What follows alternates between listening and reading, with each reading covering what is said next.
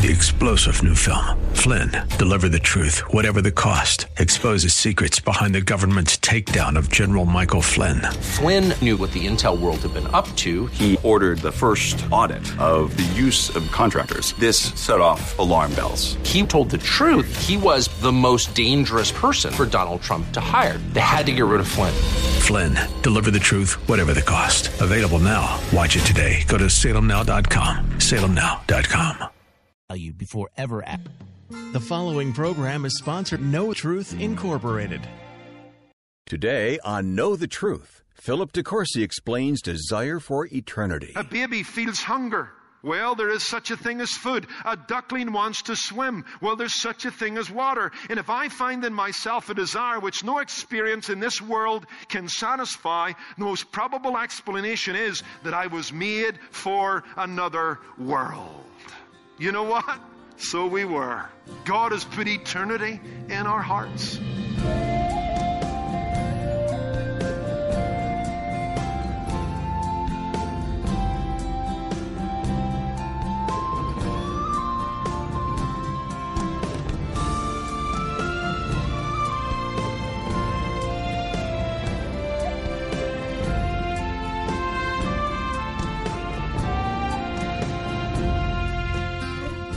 God created us for relationship with Him and for a meaningful existence on this earth, but somehow the enemy has got us going around in circles. That's our subject today on Know the Truth with Philip DeCourcy. Philip reminds us that when we're rooted and anchored in Christ, our lives have tremendous significance and purpose. It's all too easy to believe the lies that life is meaningless. Meaningless. So let's recalibrate our minds with another message in the book of Ecclesiastes. Philip is continuing a new series titled The Quest for the Best. In the movie Bonnie and Clyde, Bonnie is seen to enjoy her life of crime at first. But as time and crime go by, the initial joy becomes jaded as she expresses the futility of it all. She says this I thought we were going somewhere, but I see we're just going. George Small once wrote, quote, I read in a book that a man called Jesus went about doing good. It is very disconcerting to me that I'm easily satisfied with just going about. Hmm. Do you ever feel that about life? About your life? That you're just going about? That life works out to be a series of left turns that has you performing a circular motion? One thing leads to another, yet together they lead nowhere. That is often our experience in life. We drive towards some great goal that seems to give our life meaning, only to find ourselves spinning our wheels on the starting line. We never seem to get off the mark. Well, as we come into Ecclesiastes 1, verses 4 through 11, Solomon struggles with a similar sense of frustration. He tells us here that life under the sun is a lot of nothing. He suffers here from a form of motion sickness. His life is going round in circles, and he's dizzied and despairing. As Solomon looks at the natural world, the sun, the wind, the sea, the coming and going of generations, as he looks at human experience, he sees that nothing changes. Men and women spend their days in much ado about nothing. Vanity, vanity. All is vanity. In fact, Solomon says if you think about it, we really don't change much. And in the end, we really won't count for much. For life will go on without us. Solomon's not into have a good day. In fact, remember the point here. He's trying to underscore the point he has already made in verse 3 that man doesn't profit much from his labor, that life is not a paying proposition that is apart from God. That is life under the sun, divorced from life above the sun. And he wants to underscore that point. And so in these verses, he looks at life and its monotony. He looks at life and its misery. He looks at life and its mortality. And this reinforces the thought that everything is much ado about nothing. What profit has a man for all his labor in which he toils under the sun? Not much. Now, last time we were together, we listened to Solomon as he uh, looked at life and its monotony. He sees one generation come, another generation go. The world goes on with its business. The sun rises and falls. The wind whirls around. The rivers pour into the sea, but the sea is never filled. There's a certain monotony and mundaneness to life under the sun, and we acknowledge that. And we made some practical and pastoral comments about that, that we do need to accept that there is a certain mundaneness to life. And we do need to cherish the small happinesses in life because they are big. And we do need to hold on to the hope that a sovereign and a surprising God who set the sun in its place, who causes the rain to fall into the rivers, that He can indeed break into our lives, intervene in the normal course of things and switch things around and change things up. And we trust Him for that in the midst of life's monotony, in the midst of life's mundaneness. But we're moving on. Solomon not only looks at life and its monotony, he now in verse 8 looks at life and its misery. Because as he's looked at the natural world, now he begins to look at human experience and what holds true for the natural world holds true for human experience. Nature shows no progress and life shows no progress. That's what he says here. All things are full of labor. All things are burdensome and boring to that degree. In fact, this word labor carries the idea of weary. And the picture being painted here by Solomon is of mankind plodding and pushing along a big gigantic treadmill, accomplishing nothing, going nowhere. The two Old Testament scholars, Keil and Delitzsch, note in their notes on Ecclesiastes, this unrest in the outer world reflects itself in man. Man is no more at rest inside himself than the world outside himself. And Solomon reinforces this as he considers inside desires and outside discoveries. Inside desires and outside discoveries. Look at what he says at the end of verse 8. The eye is not satisfied with seeing, nor the ear filled with hearing. Solomon is saying that the unending sequence of the natural world leaves a man stir crazy. What he sees on the outside, he finds on the inside. In a restless world, he is without rest himself. He's as insatiable as the sea in terms of his desires. His eye can never see enough, his ear can never hear enough. Life never seems to be enough. Man, the incurable seeker, is always on the lookout for some new sight, some new sound, some new sensation that will give a fuller meaning to his life. He always lives in the hope that the next thing's going to be the best thing. But it never is. Man itches for things and desires for more. He's like a junkie. He's always looking for a, a new high. His eye cannot be satisfied with seeing, his ear cannot be filled with hearing. Such is the lot of mankind. We are no more at rest than the sun and the whirling wind and the rivers that pour into the sea. When we lived in Santa Clarita and pastored at Placerita Baptist Church, we loved annually to go to Six Flags Magic Mountain. And as I thought about it this week, the roller coaster park illustrates what we're talking about here. Because every year we went back, there was some ride that was faster, some ride that was higher. It promised a new sensation that would satisfy the, the, the real roller coaster fanatic. In fact, if you've ever been there, there's a mural on the wall of the park. And it shows the evolution of Six Flags Magic Mountain, starting out with the Colossus, that big wooden rickety roller coaster. Then came Revolution. Then came Superman. Then came Riddler's Revenge. Then came Batman. And there's new rides since then. And there's more in the pipeline because, because that which we have enjoyed is not enough. Our heart hasn't been stopped yet. We haven't been made sick yet. Certainly, surely there's more to come. It's not enough. And it's all a parable of life. This insatiable appetite for something more that never seems to come. Life can be so wearisome at times as we're on this search for that fix, for that fulfillment. Life at times seems like the chasing of the proverbial carrot on the stick. We live in hope, but we never seem to get where we want to be. Life always seems to be one step ahead of us, just beyond our reach.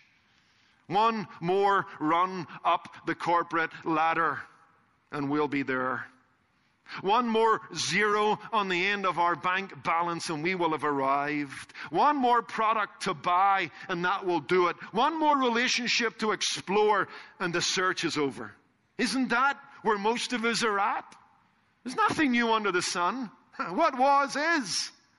And man is restless within the creation that seems to be in perpetual motion life and its monotony, life and its misery.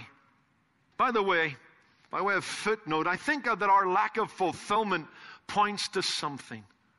It points to the fact that this world is not enough. That there's a hole in the soul of mankind that stuff doesn't seem to be able to satisfy. You would almost get the impression that we were made for something more. You know what? So we were. God has put eternity in our hearts. And when we take Him out of the equation, and we try to fill the hole in our soul with the stuff of time and the things of the world, it never works. There's never enough. The desires that cannot be fulfilled in this life may just point to another life, do you think? In fact, that's what C.S. Lewis says. Listen to these words in mere Christianity. Creatures are not born with desires unless satisfaction for those desires exist. A baby feels hunger.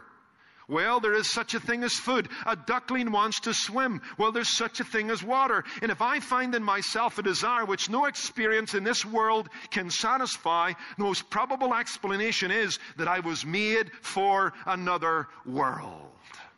That's true. We were made for life above the sun.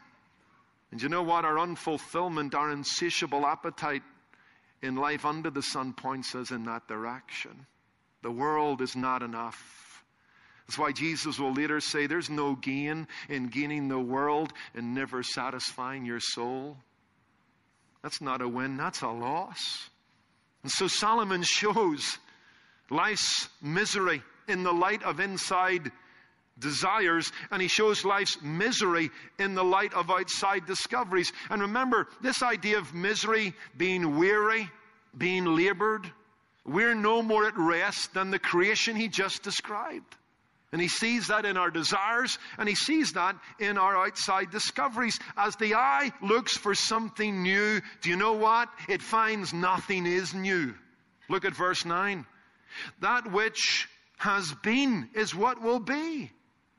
That which is done is what will be done. There is nothing new under the sun. The generation before us that has come and gone, their eye was never satisfied, neither was their ear, neither was their heart, neither was their life. And we go looking thinking there's something new that they didn't discover, that we can. And Solomon says, no, there's nothing new under the sun. Those inside desires will never be satisfied in the outside discoveries because history opens and closes the gate on each succeeding year and the natural world and human nature basically remains the same. That's what Solomon's telling us. He's telling us that the past is the future and the future is the past. There's nothing new. And that plays into his argument, right? What profit does a man have for all his labor? What does he get? Is there any gain? No, there's no gain. There really is no progress. What seems new is simply a repackaging of the old. Now, I know that jars on your thinking this morning. You say, Pastor, that's such an overstatement, isn't it? That doesn't bear the light of logic. And to the modern reader, it seems incredulous. How can Solomon say there's nothing new under the sun? That's, if you compare his day with our day, it's night and day.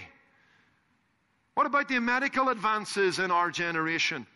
Extending our lives into the 80s and 90s. What about space exploration? Man has walked on the moon. Man is sending machines that are orbiting outer space. What about the world of telecommunications? And how the whole world is now connected by cell phones and the internet. Someone might say, you know, it all just goes to show that the Bible is stuck on the past, and that's why it belongs in the past. It's really out of date when you think about it, and here's a statement that proves it. Nothing new under the sun. Well, hold your horses. I don't think this statement is as incredulous as you think. And I'll give you a few reasons for that. This is interesting. Think about this. In terms of the progress of history, the future is always simply catching up on the past that we lost.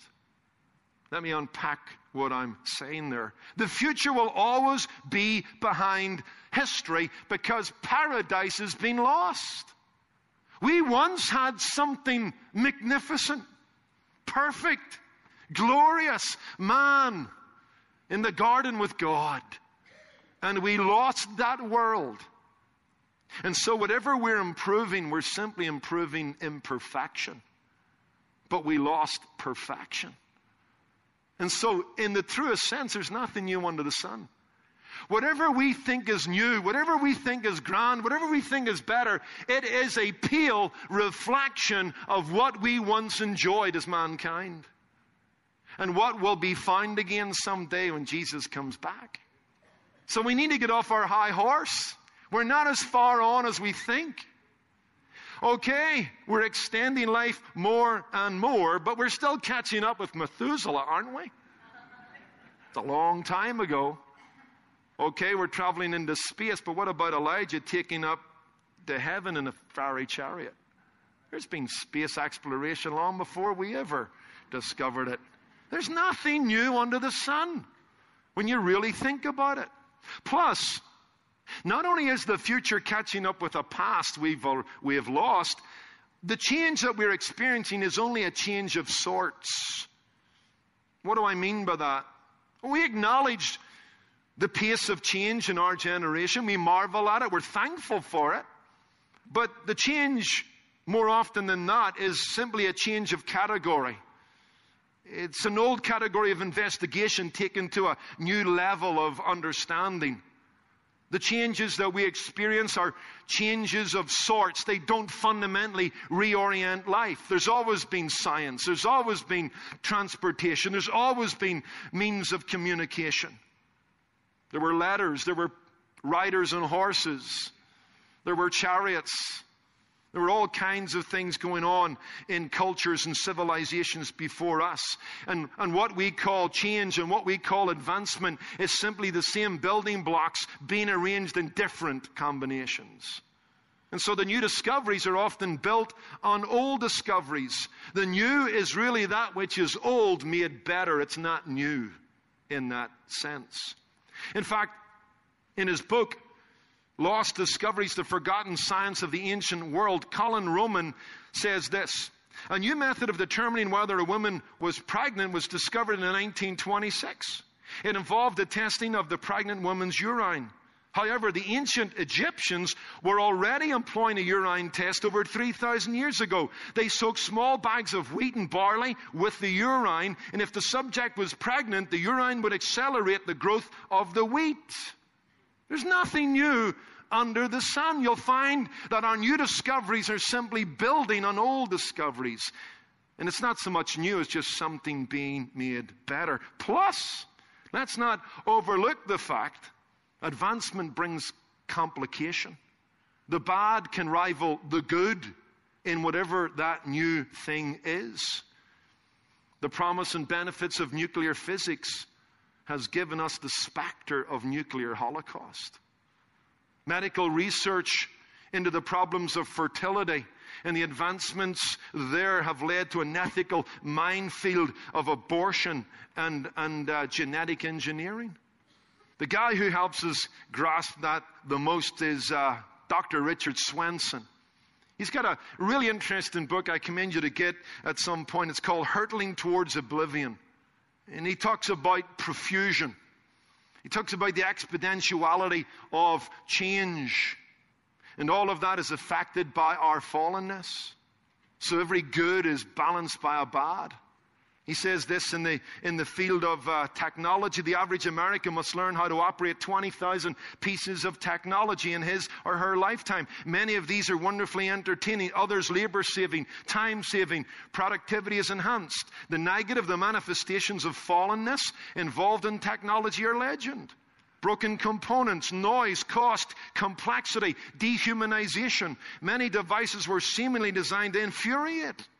Information technology has contributed to accessibility overload, where the average worker today receives 169 messages a day, enough to drive them to the brink of insanity. What about mobility? Most people appreciate the ability to get into a car, he says visit a friend in the next county, or jump on a plane and explore a canyon six states away. Mobility allows us to change jobs when needed, to escape geography and climate when needed, to start over when needed. But here's the downside mobility has a devastating effect on community. We're increasingly becoming rootless. We have no traditions. We have no job longevity. We have no strong church relationships.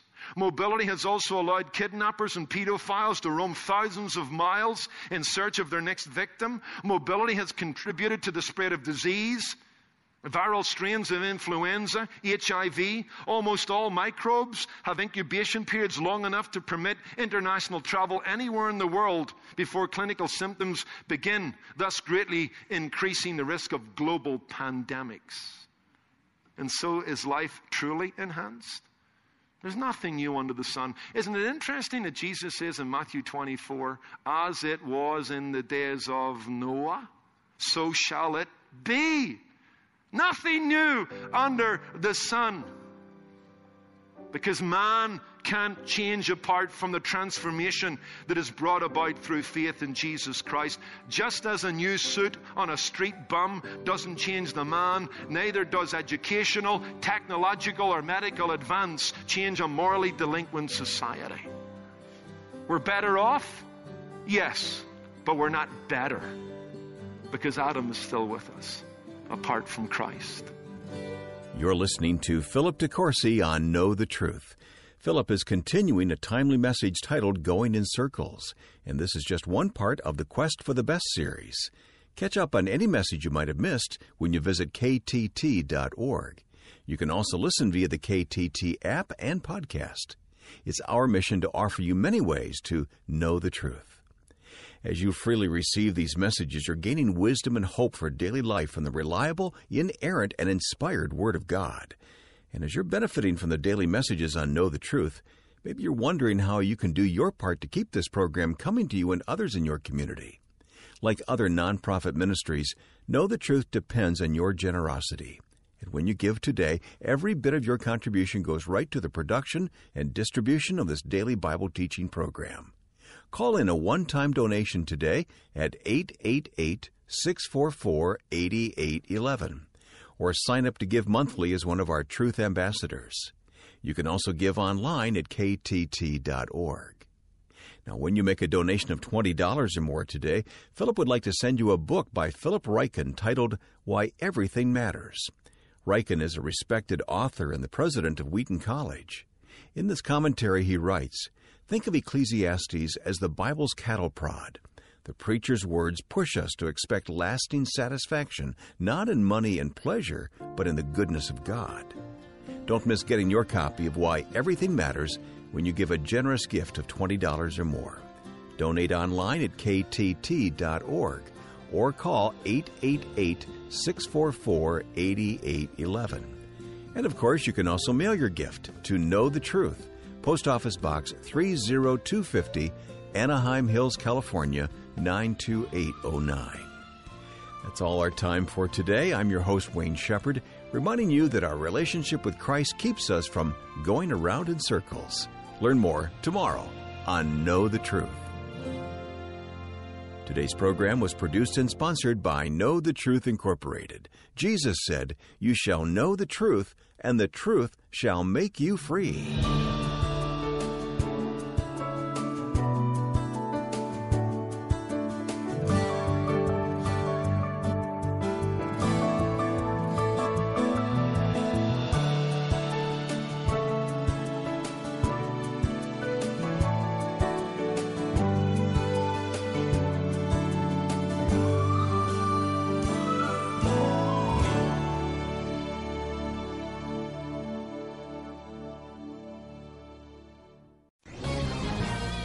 Dan Proft for townhall.com. The sexualization of children will be televised. It's on Good Morning America, where an 11 year old drag queen dances provocatively to the approval of the hosts and studio audience alike. It's on Hulu in the form of a series Pen 15 with behavior I can't describe here. Gore Vidal would be approved by the standard of today's culture. In 2015, an admitted pedophile argued in Salon.com that, quote, society preventing children from engaging in sex play and romance is akin to preventing them from learning to swim, unquote. Today, New York State legislators respond to sex trafficking by introducing legislation to legalize prostitution. The social justice response to sex abuse by Catholic clergy is to remove the celibacy vow and prohibitions on homosexuality for priests. The response to the latest sexual abuse charges against R. Kelly is for his attorney to assert an implicit consent defense for preying on 14 year old kids. The sexual revolution is on the cusp of conquering its final frontier. I'm Dan Proft.